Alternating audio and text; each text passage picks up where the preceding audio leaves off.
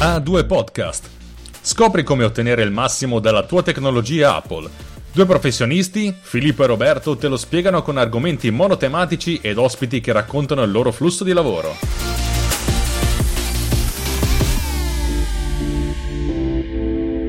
Benvenuti all'episodio 74 di A2. Per questo episodio facciamo a tre, visto che eh, abbiamo un ospite in cui scoprire come ottenere il massimo dalla tecnologia Apple e non solo.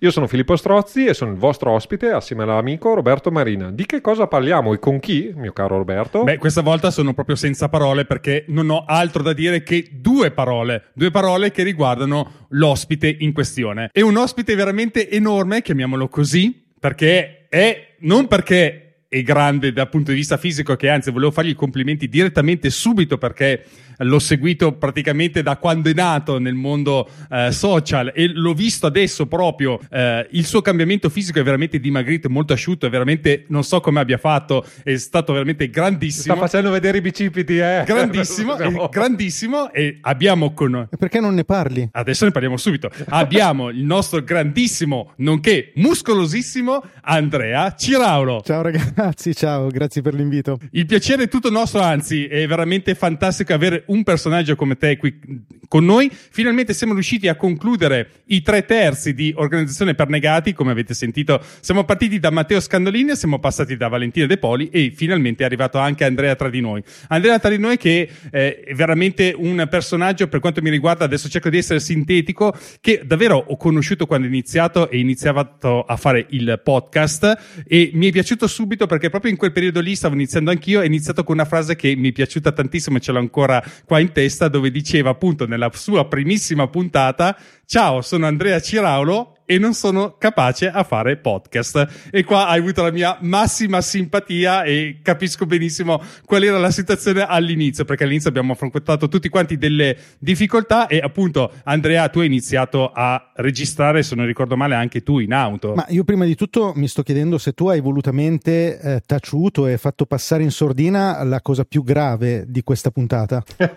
Cerco di fare il furbo e sto in sordina. No, perché eh, io eh, non, non vi permetterò di cominciare senza una polemica gravissima eh, che, che, è legata al fatto, voi ridete sotto i baffi, ma il problema è molto eh sì, serio. È, è legata al fatto che voi eh, avete invitato prima di me i miei compagni, il mio compagno e la mia compagna di podcast, cioè voi avete invitato prima Matteo Scandolini, poi avete invitato Valentina De Poli e come ultima ruota del carro avete invitato il sottoscritto e non solo, lo avete fatto solo perché noi abbiamo avuto uh, così la, la gentilezza, vi abbiamo fatto la gentilezza di citarvi nel nostro podcast, se no io non sarei neanche stato invitato. Quindi ora io voglio che voi mi diciate, se no io non aprirò la bocca durante questa puntata, io voglio che voi mi diciate qual è il motivo, che cosa vi fa preferire Matteo e Valentina a me. Ah, dunque, la metti su questo piano, invece io la mettevo su un altro piano, ma dunque, per la preferenza, eh, dunque, Secondo me, rispetto a loro due, hai solo più barba. Tutto qua. Ma è, è ovvio che voi non preferiate me. Voglio sapere perché preferite eh, loro. Perché per loro stanno più simpatici per di me. Barba. Cosa hanno fatto mm. loro che io non ho fatto? È la barba, vedi? C'è già Filippo che ha già la barba lunga e quindi ne abbiamo già troppi di barba. Loro, mi fanno, pesare, loro mi fanno pesare questa cosa ogni puntata del podcast. Prima di iniziare a registrare, loro ci tengono sempre a sottolineare: guarda, Andre, che noi siamo andati da due podcast e tu no. mi trattano veramente come se fossi il bambino scemo del gruppo per colpa vostra. Siamo delle brutte persone, effettivamente. No, è colpa di Filippo. La realtà è che è colpa ecco. di Filippo. E tu sei un avvocato, ti saprai ben difendere. Io purtroppo sono solo un architetto. Allora, questo io non lo sapevo, ma eh, appunto io ho detto, ma Andrea eh, ha fatto tantissime cose, ma la- lavora solo con Windows. Invece poi Matteo mi ha detto, ma no, non è vero eh, Andrea ha anche avuto un, un'esperienza ma, malve, malvenuta fuori direi, da questo punto di vista con, con, Apple. E allora ho detto adesso possiamo chiamarlo. Eh, certamente. Perché... Ah, quindi voi no, non mi invitavate perché sapevate che avremmo fatto polemica anche con Apple. okay. No, beh, no, allora no. noi siamo critici, eh? noi, noi siamo critici. Eh? Vabbè, allora lo avete, lo avete, fatto per vostra tutela. No, no, ma non era quella la questione. La questione è appunto, tendenzialmente qua in A2 Podcast passa persone che utilizzano Apple nel loro lavoro. In realtà eh, noi siamo abbastanza aperti come mentalità perché in realtà pensiamo che qualsiasi strumento vada bene, l'importante è essere produttivo e sul pezzo. Che tu utilizzi Windows o Apple, chi se ne frega, l'importante è che eh, fai del meglio con la tecnologia che hai. E quindi tendenzialmente siamo sempre... Scusa, eh, rispetto a questa frase, cosa c'entra Valentina De Poli? Fammi capire. Valentina eh, usa, usa strumenti Apple. No, no, no, tu hai detto fare il meglio con la tecnologia. Fammi un attimo capire. Aiutami. Ha fatto il suo meglio con la tecnologia. Ah, ok, ha fatto il suo meglio, quindi un po' come si fa con i bambini, dici comunque sei riuscito ad accendere il computer, brava, hai fatto del tuo meglio. Okay. Ma no, non è vero. Allora, bisogna capire anche la questione che lei ha avuto forse un impatto un po' diverso con la tecnologia. Non l'ha cioè il suo forse il lavoro Aspetta perché le stai dicendo che è anziana. No, ma gliel'ho già detto anche in puntata, in realtà, purtroppo. Quindi ormai sono già nella valle di lacrime e sono quasi sommerso. Scendere due centimetri in più o salire due centimetri in più non cambia niente. Ormai sono nella valle di lacrime. Ma in realtà ha avuto un impatto, secondo me, abbastanza mh, difficoltoso in linea di massima con la tecnologia. Anche perché se io vedo, ad esempio, mia moglie che eh, fa il mio stesso lavoro, ha veramente un impatto diverso con la tecnologia. Io sono appassionato e quindi cerco di, di estrapolare il meglio. Lei lo usa soltanto per quello che gli serve, che è anche un atteggiamento giusto. È uno strumento, come è giusto che sia. È uno strumento come tutti gli altri. Io il martello posso usarlo per sì, per metterci dentro un chiodo come farebbe mia moglie, ma per esempio posso anche martellare la macchina di Filippo se mi serve, ad esempio, un nome a caso. Comunque, al di là di quello, la cosa interessante è che appunto mh, non sapevamo di questo trascorso con il mondo Apple, sapp- sappiamo benissimo perché ti seguiamo che lavori con Windows e quindi mi sembrava molto carino sentire eh, il tuo punto di vista eh, che appunto ha visto i due mondi e riuscire un po' a confrontarci e parlare di questo tuo eh, trascorso da quello che ci ha detto Matteo abbastanza negativo. Quindi cerchiamo di far arrabbiare un po' tutti oggi. Sì, sì, assolutamente sì, siamo qui per questo. E quindi cosa gradite, cosa gradite che io vi dica in particolare? Beh, raccontaci un po' appunto perché hai provato Apple, quali sono i motivi per cui eh, non, non, ti ci sei trovato, perché poi eh, questo è il risultato okay. finale. Ma allora, intanto io sono tuttora un felice utente Apple perché utilizzo un iPhone come mio telefono. Ok. Un paio d'anni, credo. È un iPhone 13 mini, quindi mm-hmm. da mhm. quando è uscito sostanzialmente, cosa saranno due anni più o meno? Sì, due o tre anni, sì. E già in, in precedenza avevo usato iPhone, per cui sono mm, assolutamente soddisfatto di, di questo dispositivo. Uh, per quanto riguarda il computer, quello che era successo è stato che a, a un certo punto io utilizzo per lavoro quasi esclusivamente il, il, computer fisso. Il mio vecchio computer portatile iniziava a perdere colpi, allora ero in una fase in cui dovevo mh, mm, sostituirlo. E proprio in concomitanza eh, con quella fase ho realizzato un corso su OBS Studio, che è un software che si usa per registrare video e per uh-huh. fare live streaming, e mi sono detto, beh, a questo punto io potrei acquistare un Mac anche con eh, i proventi delle, delle vendite, di, i, primi, i primi ricavi delle vendite del corso, così da poter fare delle lezioni del corso anche sul Mac per, per quei, quei, piccoli ambiti in cui il software ha delle differenze. Eh, nel caso di OBS Studio non sono molti, però ci sono. E così ho fatto.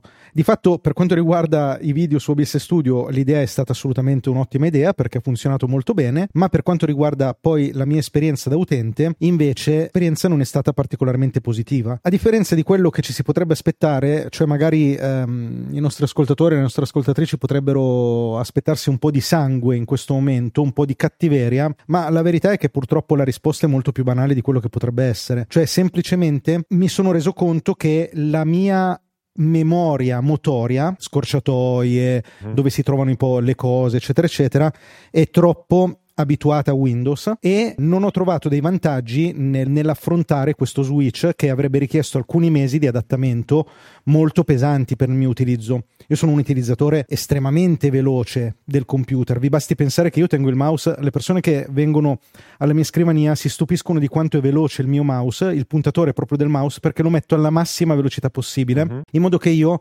senza mai muovere il polso, arrivo a tutti gli angoli dello schermo e di tutti gli schermi che ho a disposizione. E quindi questo per farvi capire che per me la velocità è proprio importante, se no mi viene proprio, mi sento stressato quando ho dei, uh, dei limiti e quando devo pensare a che cosa eh, quali tasti premere e quindi un passaggio a Mac sarebbe stato possibile al netto che sarebbe stato reso difficile dal fatto che avevo ancora un computer fisso Windows mm. ma anche volendo pensare a un passaggio totale avrebbe richiesto dei mesi di adattamento e sinceramente che, che voi ne diciate, amici del Mac, non ci sono dei reali vantaggi per cui fare quello sbatti e quegli sforzi, perché di fatto i due sistemi operativi, se non si è, diciamo, degli utenti con dei gravi handicap cognitivi sono assolutamente equivalenti in ogni loro singola funzionalità. Io mi metto tra quelli che ha dei problemi cognitivi, lo ammetto perché lo dico a te eh, Andrea per raccontare anche un po' qual è stato il mio passaggio da Windows a Mac. Io mi ricordo, era l'epoca di XP giù di lì, eh, che vedevo eh, l'interfaccia grafica del Mac ver- veramente molto bella, molto accattivante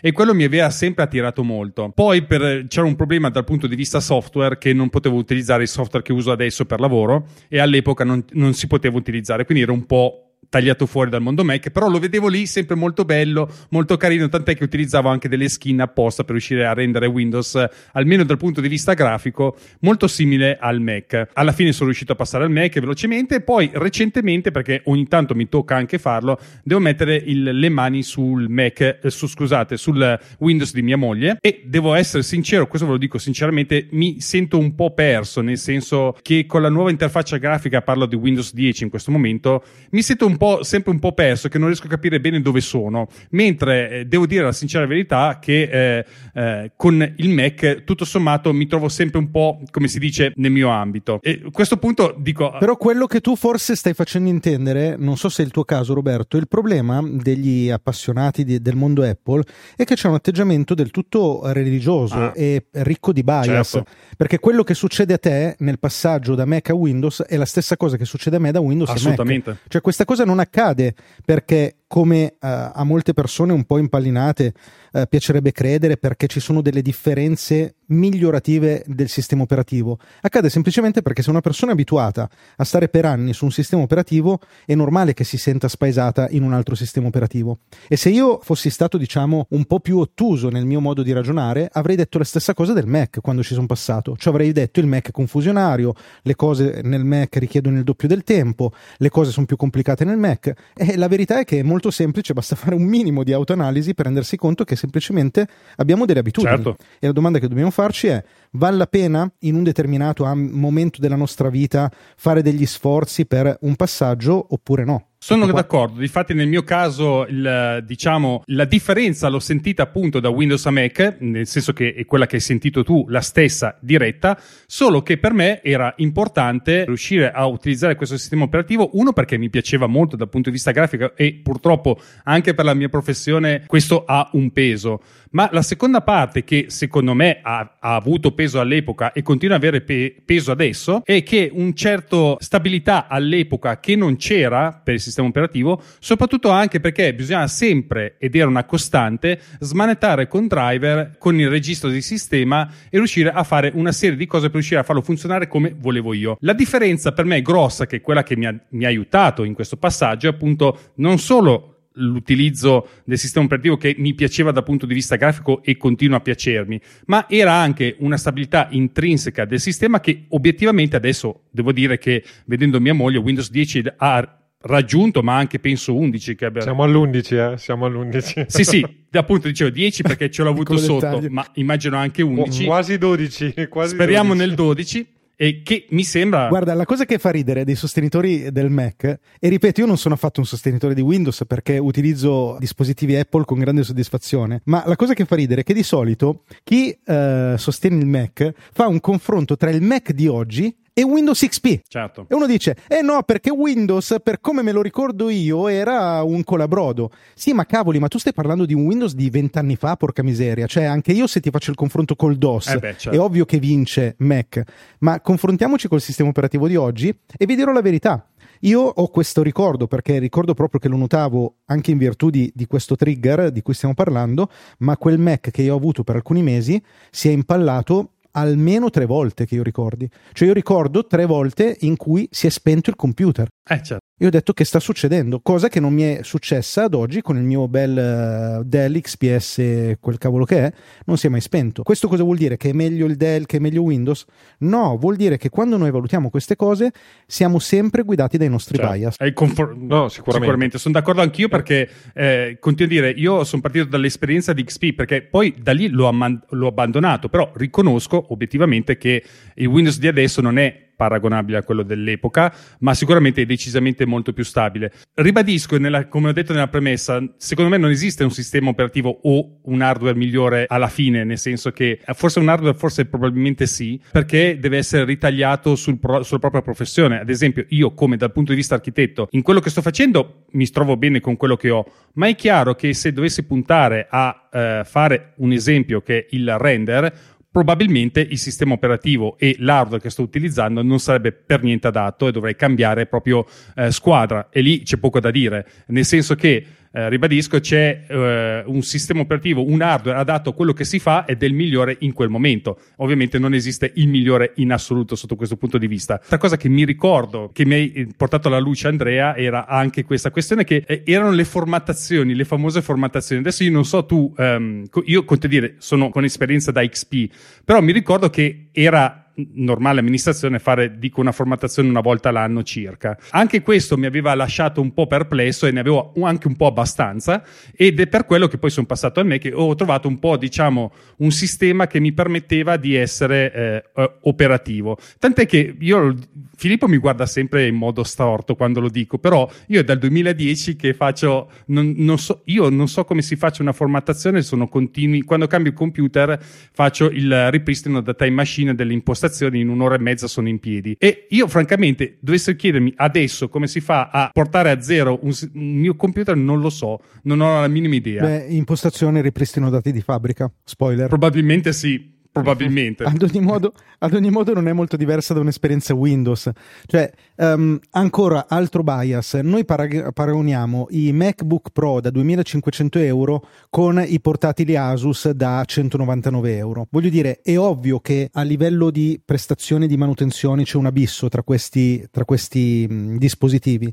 Ma se noi prendiamo un computer Windows da 2000-2500 euro, ma io i miei non li ho mai formattati poi eh, non lo so se sto sbagliando qualcosa io, se magari eh, mi manca cioè magari sto ignorando delle problematiche, che ne so io. Quello che so è che io utente medio utilizzo i miei dispositivi senza alcun problema, della stessa cosa che mi risultano fare gli utenti degli altri sistemi operativi. Probabilmente così, nel senso che forse era anche il mio hardware dell'epoca che non era dei migliori, ma eh, ovviamente non lavoravo all'epoca e quindi non è che potessi permettermi chissà che. E continuo a dire, è in effetti legato ai bias e come giustamente hai sottolineato la questione è che era molto interessante riuscire a sentire il tuo punto di vista. Il tuo punto di vista che secondo me è molto interessante perché eh, insomma noi ti abbiamo conosciuto che facevi podcast per intenderci, almeno io. Ti abbiamo visto entrambi, sia io, Filippo e anche altre persone, ti abbiamo visto al famoso eh, Festival del, posta- del, Podcasting a Milano. Eh, non abbiamo avuto modo di, piacere, di, di conoscerci eh, di persona, ma comunque ti abbiamo visto, è la cosa importante.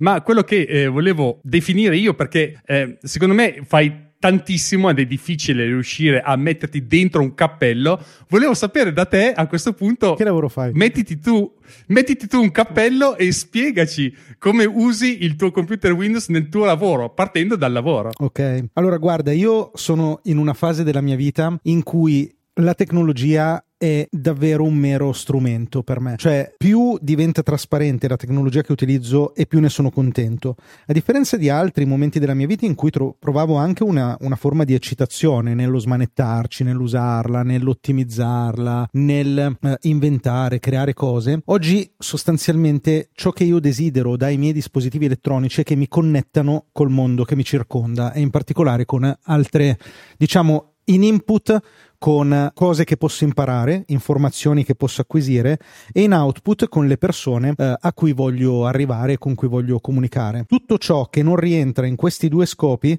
per me è una distrazione ed è qualcosa che cerco di eliminare o di, o di togliere. Purtroppo per fortuna la grandissima parte della mia giornata lavorativa è eh, a questa scrivania di fronte a questo computer e quindi inevitabilmente la tecnologia è una parte molto importante per le mie attività e, quello che ci faccio credo che sia quello che più o meno ci fanno tutti, cioè ci mando mail infinite, messaggi WhatsApp, Telegram e già così abbiamo esaurito più o meno il 95% del mio tempo. Tutto il resto del tempo è trascorso a registrare video e caricarli su YouTube sostanzialmente. Vabbè, ma eh, no, ma è già tanto perché io ho provato a fare un video un po' più di alto livello, nel senso ho provato ad alzare la mia asticella ed è stato non dico un bagno di sangue, ma tu considera che l'ho registrato ad agosto ed è uscito praticamente a a inizio novembre, quindi beato te che ci metti poco, io ci ho messo una vita infinita. Eh, perché ehm, non mi hai seguito abbastanza, evidentemente. Sicuramente.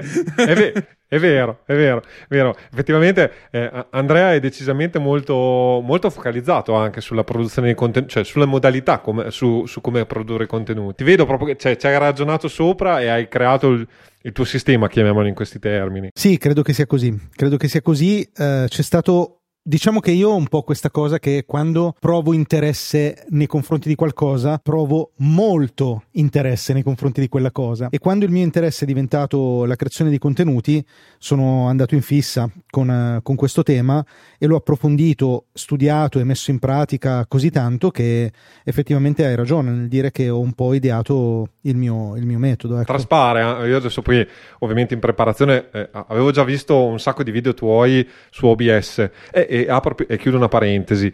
E, ma personalmente, poi casomai sono io che sbaglio, ma su Mac io trovo che OBS funzioni veramente male. Infatti è, è, una cosa che, visto che hai detto che ci hai anche fatto un corso sopra, volevo, volevo eh, perché effettivamente la mia esperienza con OBS su Mac è Intel, eh, intendo precisare. Eh, mm-hmm. Gli M1 sono già un'altra bestia, ma mh, mm, veramente non... Cioè, ma io... che cosa in particolare ti viene in mente qualche Proprio funziona difficoltà? male, cioè funziona male, cioè eh, tu fai conto che io in pandemia ho comprato eh, il MacBook Pro 16 pollici, quello uh-huh. super mega galattico Intel, mettiamola così, addirittura. Uh-huh. Eh, proprio perché, vabbè, nelle, nelle, mie idee di fondo era il computer che avrei utilizzato da casa e anche per fare dei video, appunto, perché c'erano tutto il discorso di fare formazione online, eh, fare, fare, tante cose online, per cui effettivamente un computer ben, eh, ben, ben carrozzato era, era, una cosa sensata all'epoca. Nella sostanza, questo computer eh, che è Intel, appunto, con OBS sopra, non sono mai riuscito a farci niente sostanzialmente. Addirittura le dirette streaming eh, ho avuto svariatissimi problemi e nell'assurdo, diciamo, stiamo, sto registrando e, e, sto parlando dal mio iMac invece del 2017. Fa tutto senza problemi. Ho fatto, ho fatto i miei webinar perché io faccio anche formazione per gli avvocati. Direttamente tre ore di webinar in diretta senza battere ciglio, sempre con OBS, eh, tendo a precisare, mm-hmm. perché l'altra opzione sarebbe Icam Live, ma diciamo per, per, le, per le, la remunerazione di queste cose non ha senso che io lo paghi, mentre mm-hmm. so mhm. che, che Matteo è, è, super appassionato, effettivamente pensato su Mac e la differenza a livello proprio hardware, cioè la fatica che fa il Mac per lavorare con OBS e con Icam è un mondo lontano, ecco. E, e, il fatto è che non, cioè, dovremmo fare degli esempi concreti, nel senso che io non, questa cosa non la so perché non ho mai usato OBS diciamo per lungo tempo su Mac uh-huh.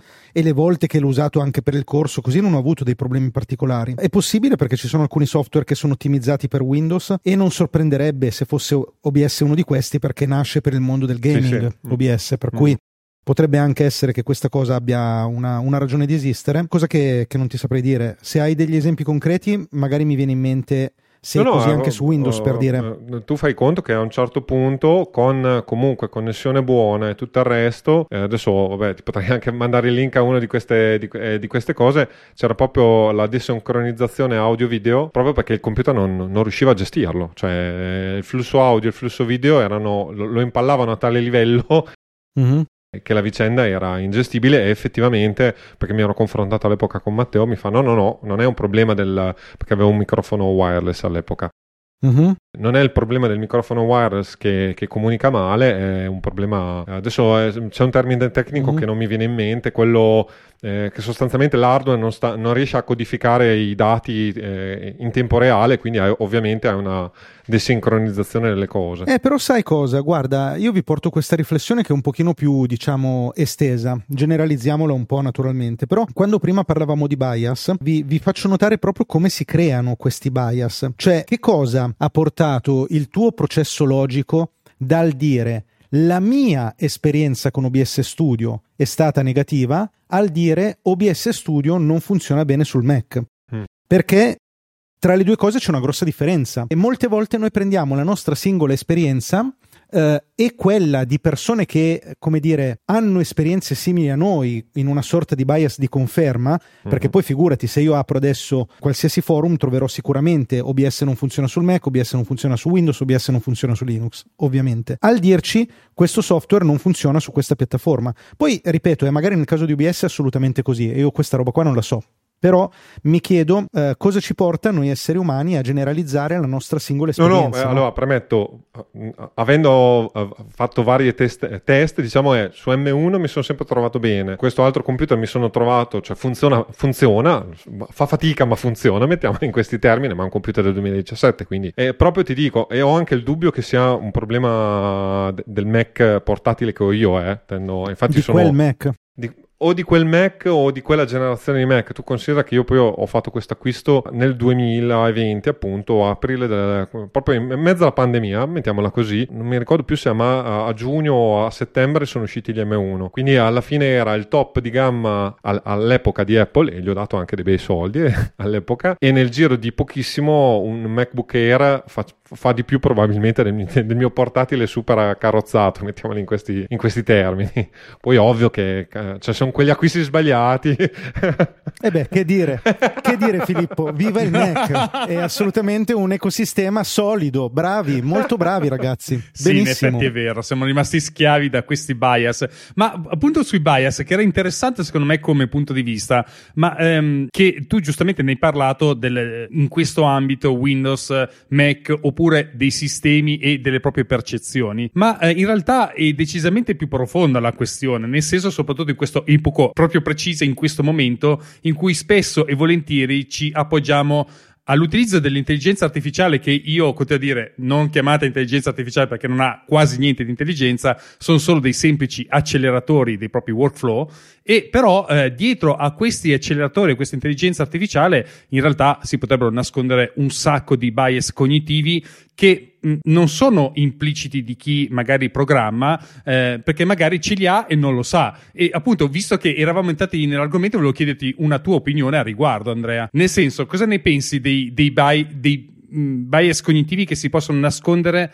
dietro all'intelligenza artificiale? Ci sono, non ci sono o eh, riusciremo a riconoscerli? O perlomeno come faremo a, a riconoscerli e quindi a non caderci? Guarda, in realtà, secondo me la risposta era già insita nella tua domanda e di fatto io credo su questo, io in generale sul- sull'intelligenza artificiale ho un'opinione forse un po' forte che andrebbe smussata su alcuni aspetti, ma non essendo una cosa che, che riveste un grandissimo interesse nella mia vita, mi, mi basta un'opinione un po', un po' superficiale. E, e il fatto è che credo che sia un non problema, nel senso che l'intelligenza artificiale, come hai detto tu, non fa altro che amplificare cose umane e di fatto non aggiunge eh, conoscenza all'umanità in questo momento, quantomeno, eh, né al, al singolo individuo. L'unica cosa che fa è semplificare dei processi. E quindi eh, se io utilizzo l'intelligenza artificiale oggi per acquisire competenze o conoscenze, beh, il bias non è dell'intelligenza artificiale, il bias è mio come essere umano ed è ovvio che l'intelligenza artificiale mi porterà quello che è in grado di portarmi,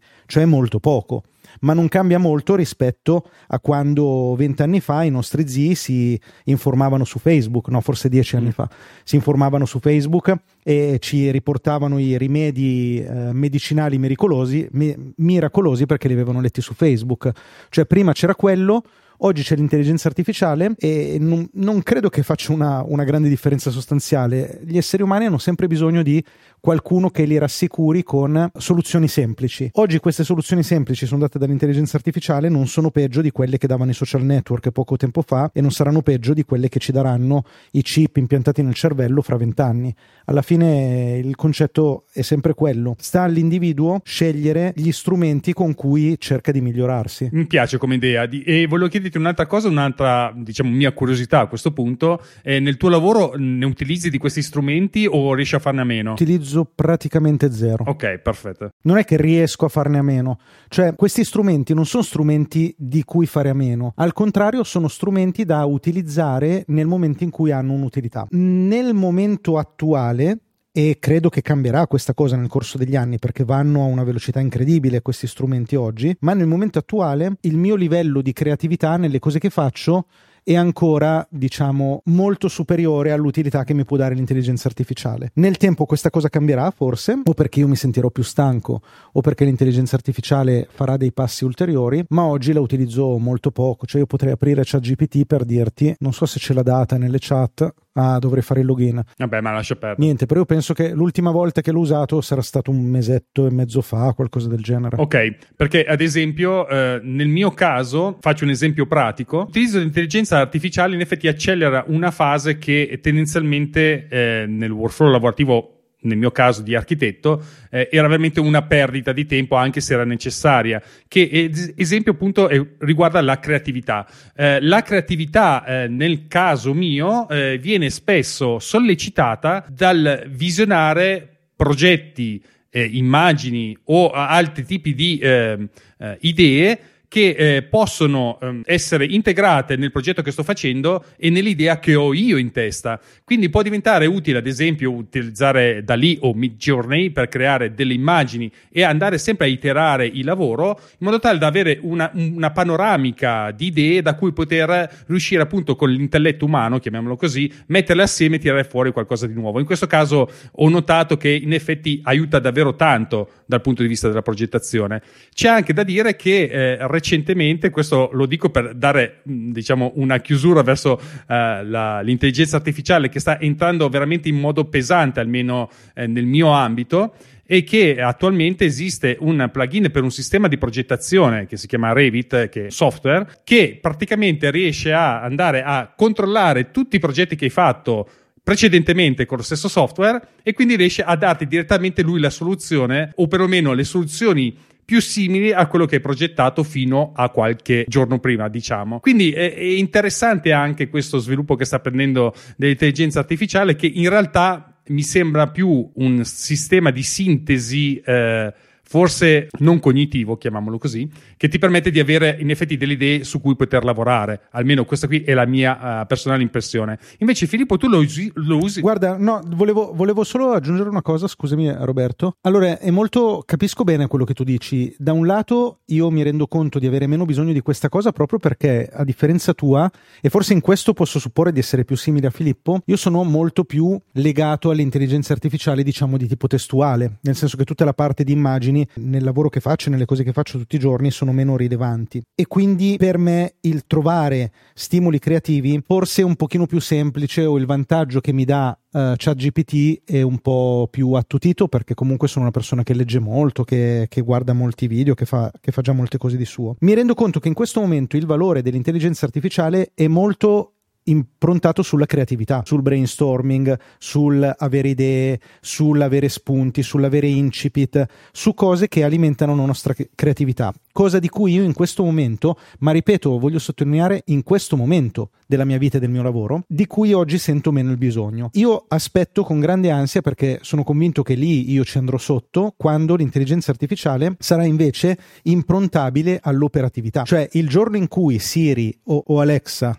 Speriamo che non si sveglino. Nel giorno in cui questi due tizi e tizie saranno davvero intelligenti, eh, cavoli, lì cambierà la mia vita senza dubbio farò uno switch, perché a quel punto sarà molto più semplice fare determinate cose che oggi di fatto sono tutto fuorché intelligenti. Invece tu Filippo ne utilizzi? No, sto cercando di utilizzarle non, non per utilizzarle, ma per, per, prenderci la mano, non so come, come definirlo dif- eh, eh, diversamente. Sposo sostanzialmente tutto quello che ha detto Andrea, nel senso che sono creativo, nel senso come avvocato complicato perché ovviamente comunque devo scrivere testi, devo fare cose, poi vabbè, eh, n- nella eh, diciamo cosiddetta fase delle mie, delle mie passioni creo contenuti, mettiamoli in questi termini, collateralmente per passione. Però il discorso di fondo è questo, cioè uno, eh, venendo al tuo ragionamento, cos'è che la, eh, la, cosiddetta intelligenza artificiale potrebbe darti di più quando è andata a guardare i tuoi progetti? Peraltro presumibilmente te li ha copiati e a questo punto li utilizzerà a, futura, a futura memoria per,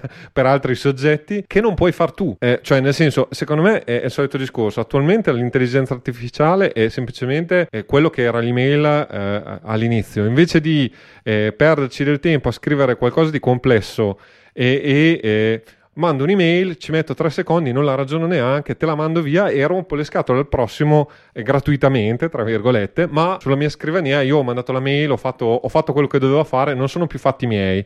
Ok, ti faccio due esempi. Non ho capito dove Stes- stai andando. Stesso discorso all'intelligenza artificiale, cioè di fatto tu demandi a un, a- a- a un algoritmo, mettiamola così nella migliore ipotesi, Che alla fine sono quelli. eh, di, eh, di proporti qualcosa che hai già fatto e che bene o male dovrebbe, dovrebbe essere un, una- un qualcosa di tuo, non so se mi spiego. Hai perfettamente ragione, ma la questione è che, eh, come eh, stavo cercando di spiegare, non è che ti sta dando una soluzione o ti sta dando la soluzione, sta semplicemente accelerando quel processo che dovresti fare tu. Ma non è detto che, perché tu, mh, tu, eh, mh, il lavoro dell'architetto è vero che, eh, però non c'è solo quello, c'è anche tutta una serie di sistemi attorno che derivano dagli O- o- ovviamente, cioè, non è impianti. che tu puoi dire io voglio fa- faccio il disegno così e poi Esatto. dopo chi si è visto si è visto, Calatrava insegna e poi vengono i punti Opp- giù. oppure- Lui fa un bel disegno bellissimo ma poi non funziona. Oppure mette, oppure mette le passerelle con le lastre di, di vetro Esatto, di in vetro, una zona bellissimo. che molto probabilmente potrebbe anche essere un po' con umido e salsedine. Magari qualcuno potrebbe farsi male, magari ragionarci un attimo sopra. Ma non è tanto quella la questione. La questione è: ma per esempio, utilizzando Dalì e Midjourney, che invece è più vicino alla mia esperienza, tu puoi scrivere quello che vuoi, o perlomeno qualcosa che si avvicina molto a quello che vuoi e hai delle soluzioni che ti vengono date eh, in pa- ti danno eh, essenzialmente quattro soluzioni. Si tratta in realtà di una progettazione generativa, quella su cui si sta, eh, si sta nascendo, nel senso che lui genera delle soluzioni all'inizio, ma poi è sempre eh, l'interesse umano che modifica e trasforma quello che viene dato. Diciamo che io perdevo tantissimo tempo perché tu cosa fai? Vai a farti una, cer- una ricerca su Google, cerchi Pinterest, cerchi Instagram, vai una serie di posti e vai a cercare delle soluzioni, le metti su una bacheca, te le guardi tutto quanto, cerchi di tirare fuori qualcosa che ci assomiglia perché magari non è proprio quello che cercavi e vai avanti così e un po' di tempo te- secondo me lo accelera. Ma eh, una- eh, quello che volevo eh, invece richiamare Andrea a- nel discorso perché ci siamo un po' persi ovviamente c- con me Ecco, e Filippo ovviamente. non può essere diversamente e visto che eh, stavamo parlando dei workflow lavorativi ero molto curioso visto che eh, sono entrato anch'io in questo mondo dei video magari un po' in punta di piedi facendomi male come è giusto che sia eh, volevo chiedere appunto ad Andrea eh, eh, che tipi di software utilizza e qual è magari la sua scaletta eh, personale nella eh, creazione di un contenuto video. Allora, guarda, sui software che utilizzo, sai cosa facciamo? Forse ti dico quali sono quelli che ho pinnati nel mio- nella mia barra di, di Windows qui sotto, così che penso che sia abbastanza, Esplicativo. come si dice, esplicativo, esatto. Allora, in ordine da sinistra verso destra e quindi per certi versi forse anche di importanza, ho eh, Esplora risorse, ovviamente Esplora file, Mhm. ho Chrome, ho Telegram, ho WhatsApp, poi ho una serie di, di applicazioni che ho estrapolato dal Mac, non so, eh, scusate, da, da Chrome, non so come si chiama quando fai diventare un sito una specie di applicazione a sé stante. Sì, è un'applicazione esatto. Quindi ho Gmail, ho il calendario, ho Todoist, ho Spotify, poi come altre app native ho Obsidian, che è un'applicazione per prendere note, diciamo. Mhm. Ho ChatGPT che non utilizzo da molto, Visual Studio Code per programmare, ma è una cosa che ormai Ah. non faccio praticamente mai, OBS Studio e poi ho alcuni ulteriori strumenti che però in realtà sono qui solo perché non li ho mai tolti, che sono Free File Sync, che è una roba che mi serve per eh, sincronizzare diversi hard disk, ho Good Sync, che invece mi serve per fare il backup di Google Drive, e poi ho Anki, che è un eh, strumento per, ehm, delle- di flashcards Ah, per studiare, ok, no, per ok. studiare cose. Interessante, Questi non sono- l'avrei mai detto, eh, detto francamente, nel senso che non mi aspettavo eh, questa eh, declinazione molto sulla comunicazione, diciamo, che tendenzialmente uno si aspetta che magari, non so, abbia eh, la comunicazione ehm, Venga in secondo piano. è difficile da spiegare, Ehm, me- messi in secondo piano, ma che sia sempre lì, nel senso che in qualche modo riesce ad arrivarci. Che è il mio caso, nel senso, le mail, Telegram, eh, WhatsApp, per fortuna me ne sto tenendo fuori. eh, dico per fortuna più che altro per una questione di gestione eh, delle, mm, diciamo, dei gruppi della scuola, ma solo per questo motivo. Ma eh, diciamo che eh, sono sempre presenti nel mio lavoro, ma non li ho mai messi, diciamo, all'inizio eh, de- della barra che c'è, avete tutti quanti sotto come programmi di partenza. Molto interessante questa cosa, ma anche interessante il fatto che hai creato delle applicazioni applicazioni che si appoggiano direttamente al, al web, che eh, in realtà ce ne sono moltissime che sono magari fatte, sono, vengono chiamate app, magari rilasciate dagli sviluppatori, ma in realtà non sono nient'altro che delle versioni eh, web delle app eh, confezionate all'interno di un eseguibile, per intenderci. Esatto. Adesso n- non entro nel merito perché non è proprio la mia Pane. pane, però comunque l'idea è questa ed è molto interessante e quindi per quanto riguarda eh, la creazione dei video, se ho capito bene, correggimi se sbaglio, OBS è il tuo strumento principe. Sì, esatto.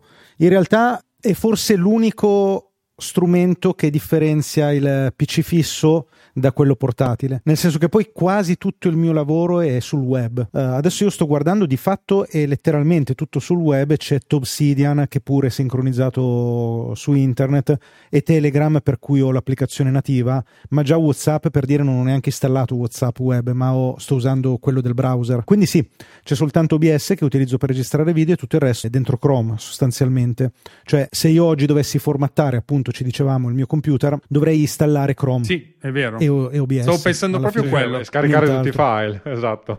Ed è un bel, è un bel aiuto questo, perché in effetti, come dire, ribadendo- rimanendo alla mia esperienza vecchia, che alla fine mi ha fatto passare al Mac, la questione è decisamente cambiata perché non hai più bisogno di tanti software installati sulla macchina in questo momento storico. In effetti eh, l'atte- l'atteggiamento o il workflow che sta utilizzando Andrea è davvero molto molto interessante perché vi permette tutto sommato, e correggimi se sbaglio anche qua Andrea, che tu in realtà eh, potessi essere operativo anche con una macchina di qualcun altro. Sì, esattamente, cosa che in alcuni sporadici casi succede. Ricordo per esempio eh, un annetto fa più o meno sono andato a un evento e arrivo all'evento, apro il- lo zaino per prendere il computer e mi rendo conto che nello zaino c'è solo la custodia del computer e non il computer. urca, urca. In quel caso una collega mi ha prestato il suo Mac, tra l'altro, e non ho avuto assolutamente nessun problema, perché una volta che sono entrato con Chrome, navigazione in incognito,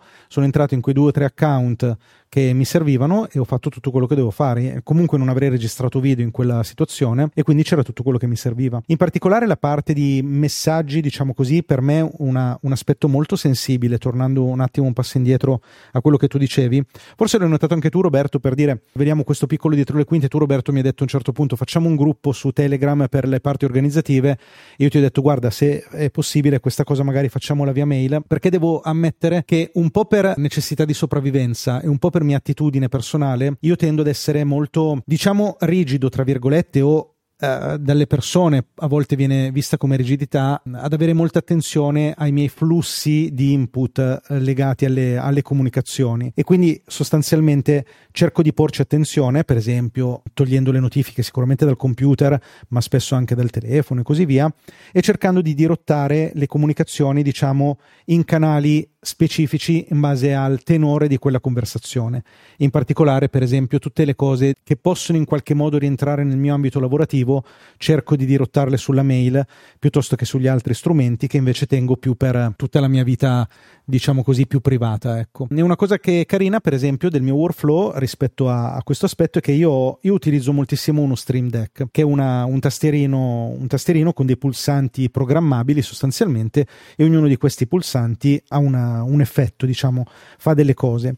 E io ho in una fila i pulsanti che mi aprono le applicazioni per mandare e ricevere messaggi, quindi io apro Telegram, poi apro WhatsApp, poi apro la mail, faccio tutto quello che devo fare e l'ultimo pulsante l'ho programmato io e mi chiude tutte quelle cose che ho appena aperto. Quindi ho il pulsante con una piantina Mhm. eh, che chiude tutti i messaggi. Per cui sostanzialmente quello che cerco di fare quando lavoro, non ci riesco sempre purtroppo, è gestisco i messaggi, leggo e rispondo, poi chiudo tutto e mi metto a fare altri task. Bello. Sì, sei molto organizzato. Ah, io lo adoro. Poi, lo- lo- vabbè, lo- e lo- adesso per chi non eh, eh, ci ascolta e non, eh, e non vede quello che stiamo vedendo noi, eh, io bramavo. e- il- c'è ne- nell'inquadratura di Andrea c'è, c'è lo Stream Deck ben, ben in vista ed è uno di quegli oggetti magici che io eh, bramerei per, per- per lanciare tutte le automazioni che, che mi piace fare, ma che mi sto astenendo perché di fatto è un acquisto compulsivo, secondo me.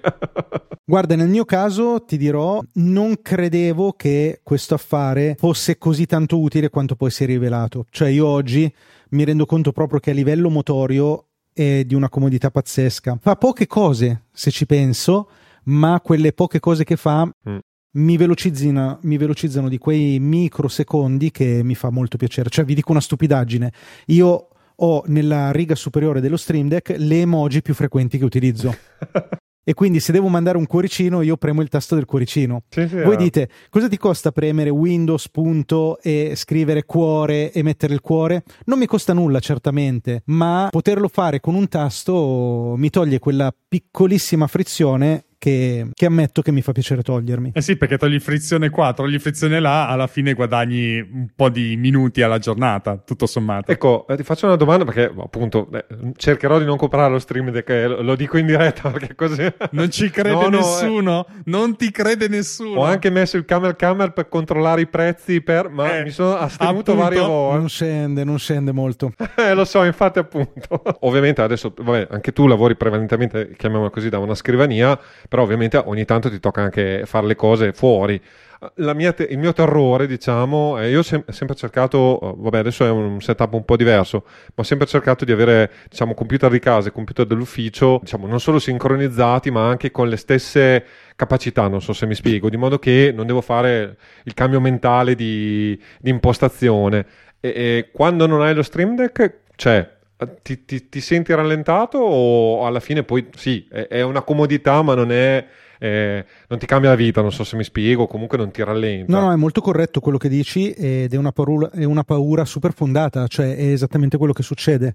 Ma questo non vale solo per lo Stream Deck per me, ma vale proprio PC fisso versus PC portatile. Io vivo il passaggio dal fisso al portatile con, ste- con la stessa frizione che ho quando passo dal portatile al telefono.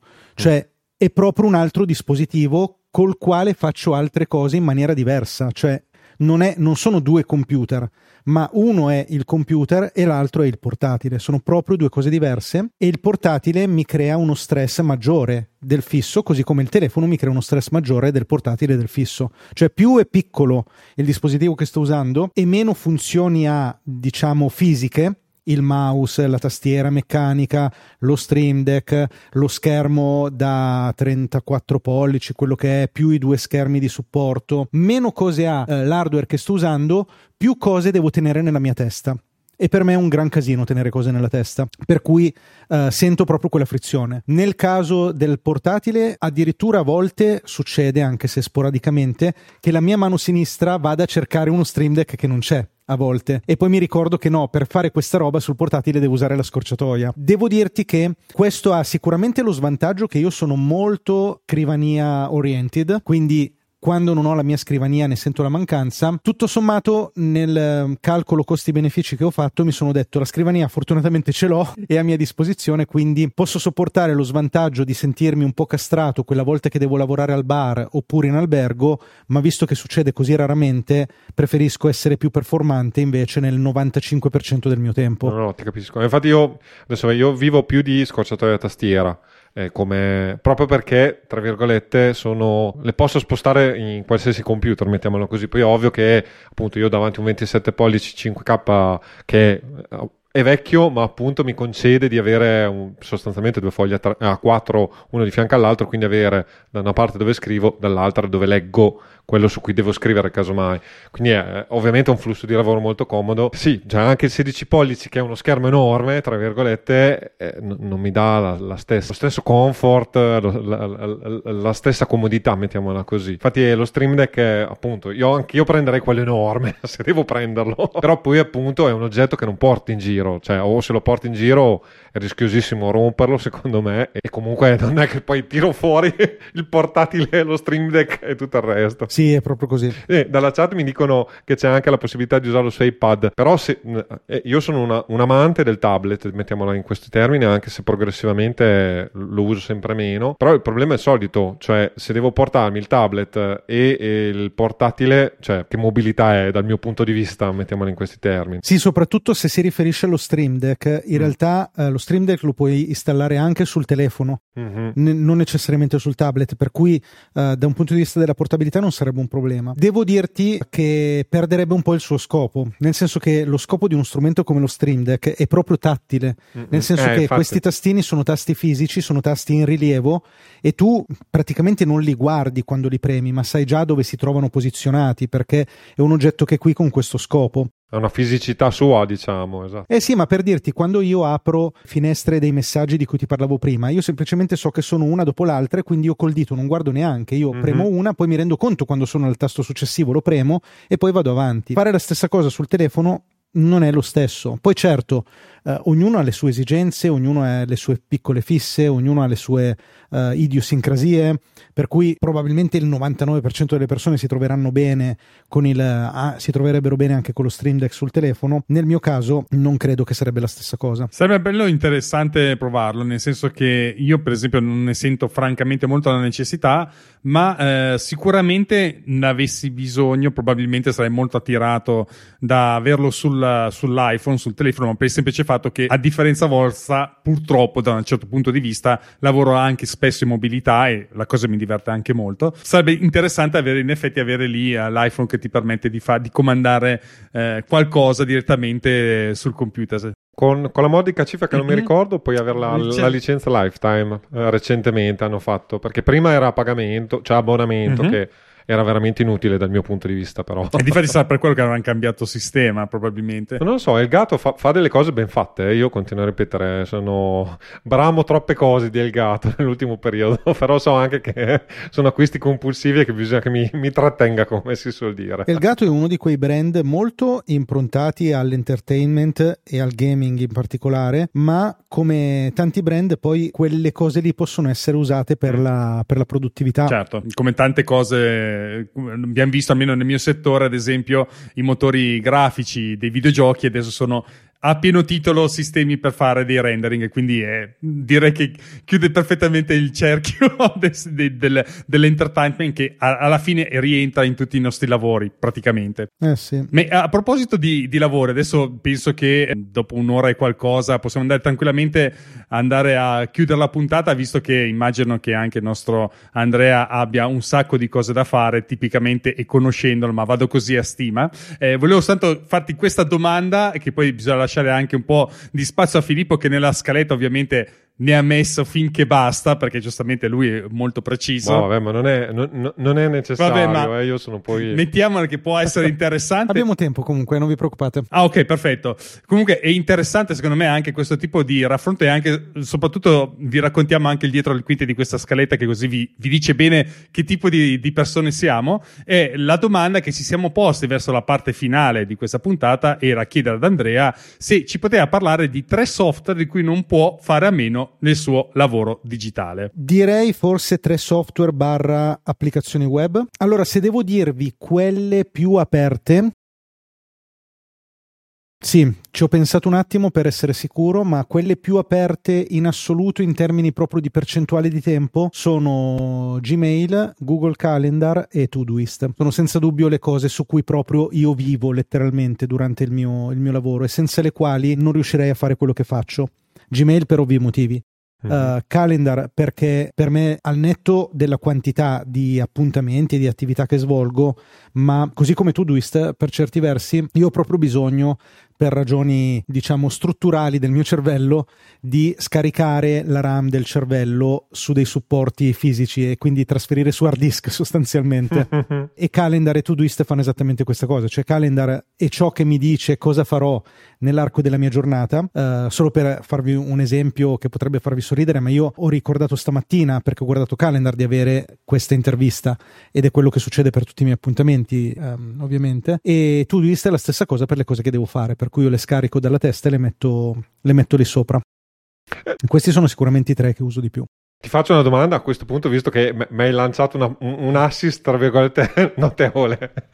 Anzi, due domande, a dirti la verità. guarda come sono E- messo, mi sono messo così. Ah ah. Calendario, cioè, se, se- se puoi e se vuoi, Certo. eh, cioè, lo usi solo per appuntamenti, fai time blocking, fai cose strane o, o sei molto, cioè vuoi solo eh, dire io oggi devo fare questo, questo e questo in questo, questo e questo orario, giusto come curiosità, visto che sono un appassionato di queste cose. Allora, il mio calendario nasce decisamente per una, come dire, per una necessità super pratica di ricordarmi le cose che devo fare con altre persone, per cui Mhm. sostanzialmente gli appuntamenti. ok, E quello è lo scopo principale del mio calendario. Successivamente si è aggiunto un altro scopo che è diventato quello di integrarlo con Calendly. E quindi il mio calendario diventa anche lo strumento che serve alle persone per sapere quando io sono libero per prendere appuntamento con me. Mm. E quindi io giro il calendar alle persone che, che possono prenotarsi gli appuntamenti in autonomia. Eh, con persone intendo eh, coloro che seguo nelle consulenze o nei channel check, nelle attività professionali che svolgo. Eh, quindi secondo utilizzo. Terzo e ultimo utilizzo che però è legato più eh, squisitamente all'esigenza di bloccare i momenti così che non siano prenotabili dalle Mhm. persone. Il time blocking che tu citi, che tendo a fare, ma non perché io abbia, bi- come dire, trovi efficace nell'usare la tecnica Mhm. del time blocking, che purtroppo ad oggi per mio limite non funziona benissimo con me, ma perché io devo proprio dirmi per Sì. dire lunedì a ora di pranzo vado in palestra e se io questa cosa non la segno nel calendario rischio che qualcuno si prenota un appuntamento in No. quel momento e allora devo necessariamente farlo.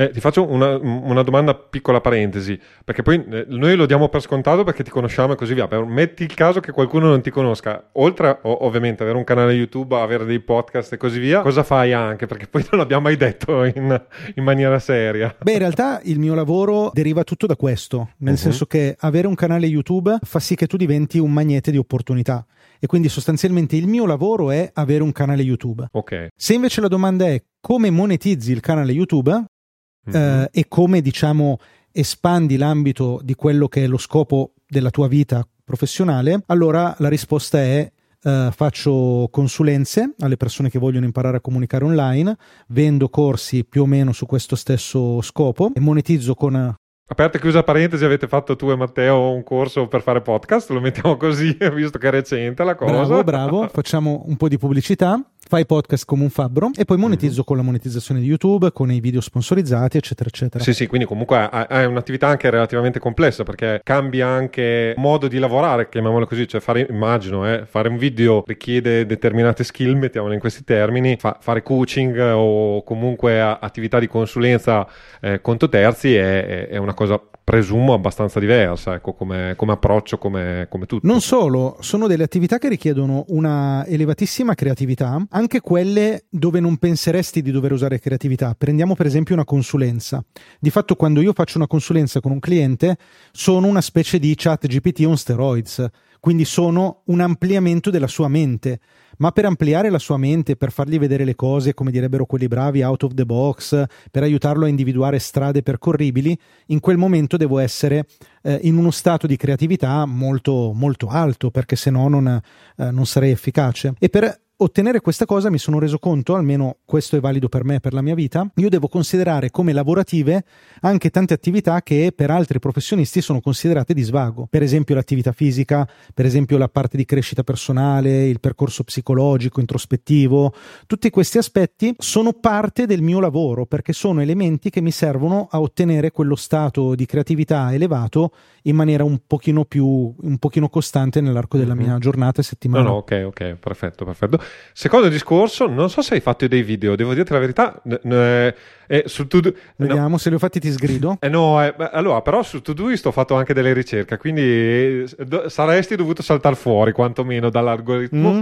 Hai fatto dei Mm. video su Todoist e come lo usi a questo punto? Allora, Allora. Mentre cerca, Lo- lo di- mette cerca. lo, lo dico, Allora. lo dico solo per giustificazione. No, Eh, no, no, no, no, no, non mettiamo le mani Esatto. avanti. Io sono un amante del- dei contenuti Sì, in lingua inglese, infatti. infatti, Matteo No. mi, mi, mi- cazzia sempre. Perché io adesso, io adesso scrivo su YouTube, ok, scrivo semplicemente Todoist, non è che Uh-huh. scrivo chissà Ok. che cosa. E vieni fuori tu. Todoist, È Adesso- peccato che il primo risultato di ricerca della- dei, il primo dei risultati di ricerca sia proprio il mio video Ma su dai, Todoist. allora adesso guarda, ti ci provo anch'io in diretta così vediamo se sono così mi- mm, poco bravo come si suol dire. Allora, mi tocca soltanto fare una. Mentre sta cercando, volevo soltanto dirvi che in effetti c'è una cosa molto interessante che ha detto Andrea e secondo me va davvero sottolineata. Allora, sei il terzo dal mio, eh? Sei il terzo. Visto? Ah, ah, sono il terzo dopo Todoist. No, dopo Todoist e poi dopo E c'è... dopo i video sponsorizzati. Ah, sì, esatto, dopo i video sponsorizzati, c'hai ragione. Sì, sì, Oh. sì. Oh! Allora adesso... ah, ah, Quindi sono il primo organico. sì, c'hai ragione, c'hai ragione. Eh, Sei troppo bravo, troppo bravo. Filippo, devi, E devi umile, guardare diciamo le cose più in italiano, non solo le cose in inglese. Allora, no, allora, eh, apre e chiudo una parentesi. A, a onore del vero, ma non lo faccio. Io ho un account specifico per, per navigare su, su YouTube, che probabilmente è, tra- è- cioè, è, è allenato per guardare solo in inglese. Sull'inglese. Sì, sì, ma in questo siamo simili anche Eh, eh, adesso, per esempio, so- ho, ho fatto il login con, eh, come si dice, con, con l'account che ho attivo adesso di, di A2 Podcast perché stiamo facendo la diretta e tutte le cose in diretta. Eh, effettivamente, però, in italiano, poi vabbè, ti abbiamo anche, ti ho messo anche il, la chiocciolina Cirolone, quindi direi che probabilmente A- A2 Podcast è, è legato decisamente a, a te adesso. Quindi- Ecco, Che mm, eh, però a questo punto, a prescindere che hai fatto i video, come lo usi velocemente? Perché poi dopo non vogliamo, non voglio tediarti, ecco. No, ma in realtà io nell'utilizzo di tutti gli strumenti tecnologici sono estremamente minimale. Mm. Quindi non, mai vi racconterò di metodi strani o metodi particolari, così come per il calendario io semplicemente ci segno sopra gli appuntamenti. Sì, la sì. stessa cosa vale per Todoist. Io in Todoist ci scrivo le cose che devo fare e poi le faccio.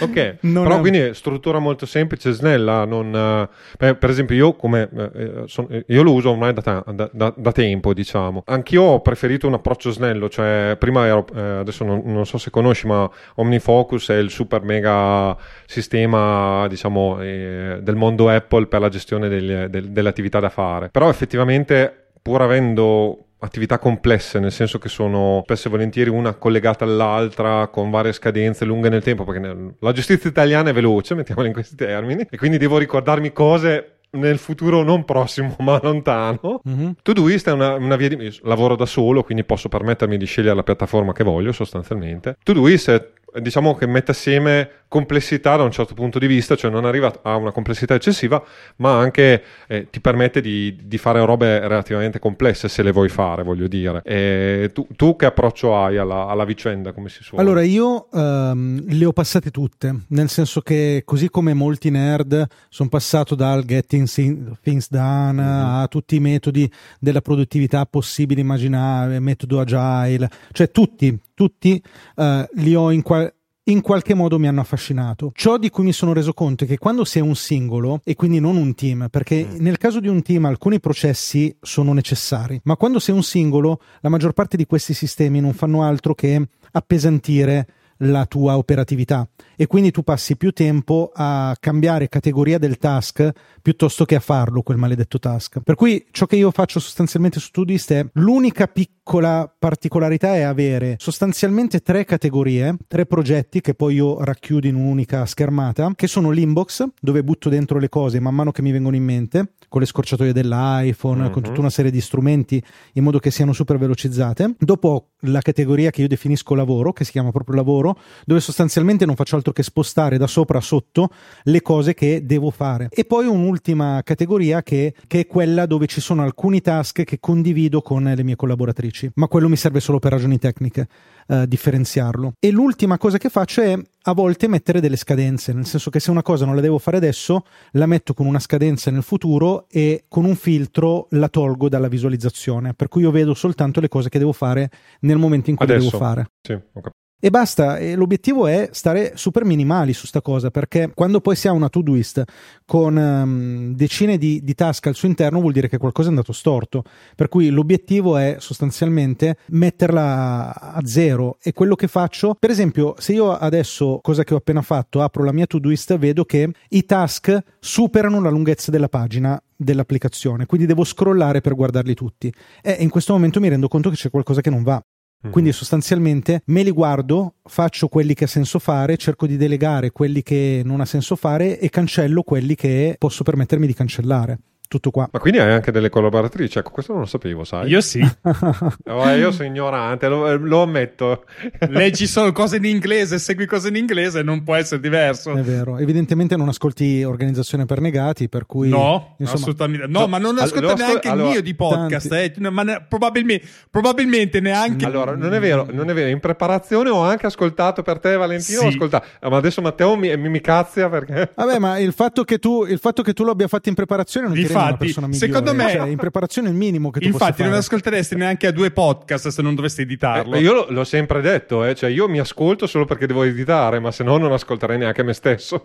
Ad ogni modo, sì, nonostante questa tua gravissima lacuna, ti confermo che ho delle collaboratrici che mi supportano in tutti quei compiti che non richiedono una mia creatività diretta e che in particolare magari non, non amo molto fare. Poi diciamo che in alcuni casi, per esempio, sono due figure un po' diverse, Francesca e Deborah. Nel caso di Francesca c'è anche proprio una, un badantaggio personale, cioè Francesca mi, mi, fa tipo, è una via di mezzo tra una badante e una mamma sostanzialmente, che cerca di, di mettere dei confini alla mia, alla mia testa caotica. Per cui a volte lei proprio mi dice: Andre, oggi dobbiamo metterci, facciamo questo video, mi raccomando. E io le dico: Fra, non c'ho voglia, oggi non lo faccio. E lei mi dice: No, dai, proviamo a farlo. Oppure mi dice: No, allora prendiamo un appuntamento e lo facciamo domani. Per cui è proprio una, diciamo, un supporto che va anche oltre la, la semplice assistenza tecnica. Ecco. Eh, però, cioè avere una persona, diciamo, eh, anche nei confronti della quale, se chiamiamola così, responsabile, cioè che ti responsabilizza su quello che devi fare, io l'ho trovato, io ho avuto pochissimo la segretaria eh, per vari motivi, eh, però effettivamente quando ti mettevi lì così, che dovevamo scrivere la lettera, fare, fare la cosa, eh, la facevi, non so se mi spiego. È proprio quello che succede, cioè io con Francesca faccio video che da solo non farei mai, perché la responsabilità nei confronti del, del suo tempo mi impone poi di, di tirare fuori quell'energia che diversamente non, non riuscirei a trovare, se fosse solo per me, in certe circostanze mi direi questa cosa la faccio domani e poi domani va avanti all'infinito ah, sì. e alcune cose non le faccio. Sai, avendo anche il lusso e il privilegio di lavorare per conto proprio e di dover rendere conto solo a se stessi, mm. lo svantaggio è che quelle cose che non ti piace fare rischi di non farle. Ho, ho presente purtroppo. ecco. È qualcosa fatto... che ci accomuna, come si suol dire. Diciamo che la presenza di Francesca in queste attività mi dà due vantaggi. Da un lato la responsabilità dall'altro anche il piacere di fare certe cose, perché fare certi video uh, che, che, a volte devo fare per il mio lavoro, a volte rischia di essere molto noioso. Farli magari insieme a lei, uh, sai, diventa anche divertente, perché poi un gioco si può scherzare, si ironizza, diciamo cose uh, off camera che sono indicibili, poi ci accorgiamo di averle registrate per sbaglio, allora dobbiamo rifare. Cioè diventa molto divertente. No, no, capisco che c'è anche un modo di lavorare in gruppo che lavorare da solo. Poi, appunto, da un certo punto di vista, tu vivi in quella stanzetta, tra virgolette, ma non, non eh sì. limitando. Però è vero, cioè, a, alla fine, per esempio, una cosa che io amo, amavo perché adesso è cambiato molto, era il fatto che, eh, cioè, avendo anche l'udienza bene o male anche dei momenti di gruppo, non, non so come de- definirli differentemente, dove ti confronti con colleghi e così via, che, che spesso e volentieri invece in altre situazioni non hai. E, e, anche se è bello fare queste chiacchierate, tra virgolette, a distanza, è diverso farle in presenza, eh, non c'è niente da fare. Quindi stai proponendo una pizzata? no, beh, volentieri, quello sì. Allora, io in questo... Mi... Io devo ancora vedere Matteo, perché tu hai avuto anche l'autografo sì. di Matteo, ma io no, sto aspettando ancora l'autografo. Pure l'autografo, oh, a me non me l'ha mai fatto l'autografo. È sul suo libro, eh visto che abbiamo acquistato il suo libro del podcast, eh, Roberto... Cane, io che mi sono dovuto comprare il libro de, di uno dei miei più cari amici, che non mi è neanche stato regalato. Anch'io. Uh, non credo di avere la dedica. Ecco, eh, vedi, vedi, che ti abbiamo dato delle idee interessanti. Eh, ma io l'ho messo proprio alle strette. Mi sono presentato col libro e ho detto: adesso tu questo ci metti una firma almeno e non te ne vai fuori da Torino se non, se non mi fai la firma. Quindi l'ho proprio messo un po' alle strette. Quindi è colpa mia, ammetto. Ma eh, prendo la palla al balzo perché secondo me eh, di questo discorso, eh, delle, diciamo che è partito dalle tre applicazioni che eh, Andrea eh, non può fare a meno, in realtà eh, secondo me ci ha dato tre perle all'interno di questo suo discorso che ne vale davvero la pena sottolineare e che forse dovremmo far rientrare tutti quanti noi all'interno della nostra vita, perché in realtà sono tre perle che eh, sono importantissime. La prima eh, che ha detto eh, riguardava... Mh, il lavoro, il suo lavoro creativo, che in realtà non può fare a meno che rendere dei degli altri aspetti della sua vita come un lavoro, come può essere appunto l'esercizio fisico e tanti altri aspetti della sua vita. Questo è importantissimo, ragazzi, nel senso che non lo date per scontato, è un aspetto che deve entrare come lavoro per il semplice fatto che vi aiuterà nel lavoro e quindi ha bisogno della stessa importanza questo aspetto che può essere il, l'esercizio fisico, ma ci sono magari altri aspetti nella vostra vita che vi rendono creativi, quindi non sottovalutateli, rendeteli eh, allo stesso livello nella vostra eh, scaletta importanti quanto il lavoro, perché in effetti vi aiuterà nel lavoro. Questo è importantissimo. L'altra cosa che secondo me è da sottolineare è questa questione di svuotare il cervello ed è questo famoso inbox. Questo famoso inbox che in realtà è un sistema che può essere applicato a qualsiasi tipo eh, di sistema che avete voi davanti al naso, nel senso che può essere dalla, dal foglio di carta dove vi appuntate qualcosa per all'inizio alla mattina quando vi svegliate dovete appuntarvi delle cose a qualcosa di più tecnologico. Ad esempio, eh, Andrea ci ha fatto degli esempi. Io personalmente ho trovato la quadra con promemoria di Apple, ma recentemente perché fino a poco tempo fa usavo Notion, ma questo è tutto un altro discorso e concludo con l'ultima cosa che è altrettanto importante a quelle che ha messo giustamente Andrea in pista, che è la collaborazione. La collaborazione, trovare delle persone fidate su cui appoggiarsi, riuscire a delegare è davvero importante perché vi solleva tanto e non solo dal punto di vista lavorativo perché in effetti vi aiuta a portare avanti il lavoro ma anche a svolgerlo e a renderlo anche meno pesante. Quindi eh, queste qui secondo me sono delle grandissime perle che ha inserito nel suo discorso e andavano sottolineate veramente con l'evidenziatore alla grande perché non è giusto che passino sotto i ponti. Dalle tre applicazioni siamo passati alle tre perle che ci aiuteranno, penso, indipendentemente dal sistema che utilizziamo a portare avanti il lavoro nel modo migliore. E per questo ti ringraziamo, Andrea, per queste parole che hai messo all'interno del podcast. Beh, l'altra perla che tu però hai voluto mettere è che Windows è meglio di me. Certo, ma è, quello è implicito. Direi che non c'è altro da aggiungere. no, grazie, grazie ragazzi. E stiamo andando in sì, chiusura. Cioè, almeno non volevamo rubarti altro tempo. Eh, no, no, eh, Appunto sei un ospite. e allora grazie, grazie per questa chiacchierata, è stato un piacere. Il piacere no, è stato un nostro grosso nostro, piacere. Assolutamente, penso anche per gli ascoltatori perché ovviamente eh, tra ridendo e scherzando eh, sono venute fuori veramente delle cose davvero molto interessanti, a partire dal, eh, da quello che può essere il sistema operativo che era soltanto un pretesto alla fine, per riuscire ad arrivare veramente a fine puntata, per riuscire a dirvi in effetti forse che più del software conta proprio la parte che sta tra il computer e la sedia, che è l'essere umano, che deve eh, ovviamente avere un suo perché e avere un suo modo di, di, procedere, grazie anche ai workflow che ci ha indicato Andrea, che ovviamente eh, non solo con suoi, il suo canale YouTube e, le, e, l'aiuto che mette all'interno di questi canali ci ha aiutato anche in questo caso. Grazie, grazie. Benissimo, direi che a questo punto invece io che mi sono perso come al solito vado invece a prendere eh, le, le, note di chiusura che sono scritte perché ovviamente non mi posso ricordare tutto, oltre a eh, ringraziarvi per essere stati qua con noi ad ascoltare Andrea, ma soprattutto Filippo, e questa qui ovviamente è una piccola frecciatina così buttata lì gratuita, eh, se volete supportare il podcast come sempre sapete cosa fare, andare a fare una bella recensione eh, sul sistema che preferite, tendenzialmente Apple Podcast oppure Spotify o quello che vi viene in mente o dove ci trovate, anche Spreaker per dire.